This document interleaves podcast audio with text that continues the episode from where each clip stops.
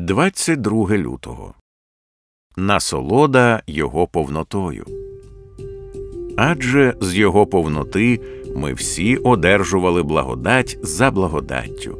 Івана 1,16 Минулої неділі перед початком богослужіння маленька молитовна група святих наполегливо стояла в проломі за віру нашого народу, за церкви міст побратимів і за всі народи світу.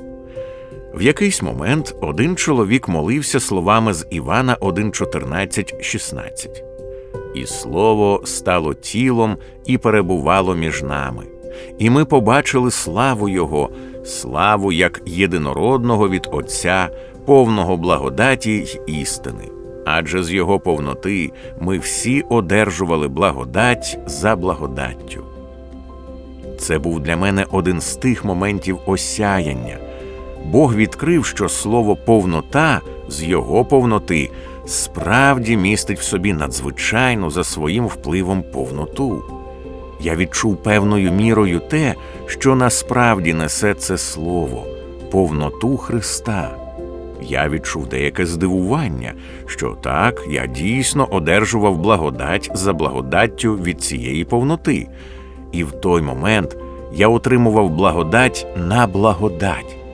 Тоді я відчув, що немає нічого приємнішого, ніж просто сидіти біля його ніг або читати Біблію цілий день і відчувати, як його повнота переповнює мене.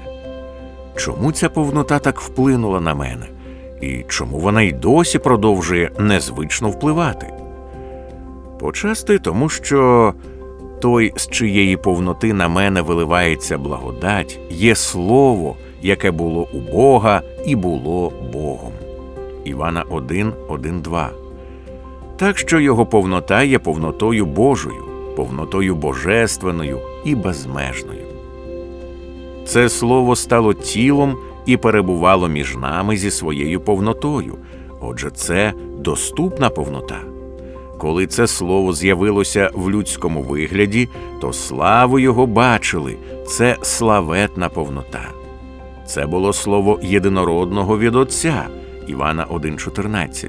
так що божественна повнота передавалася мені не просто від Бога, а через Бога.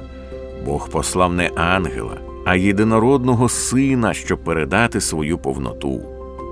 Повнота сина є повнота благодаті.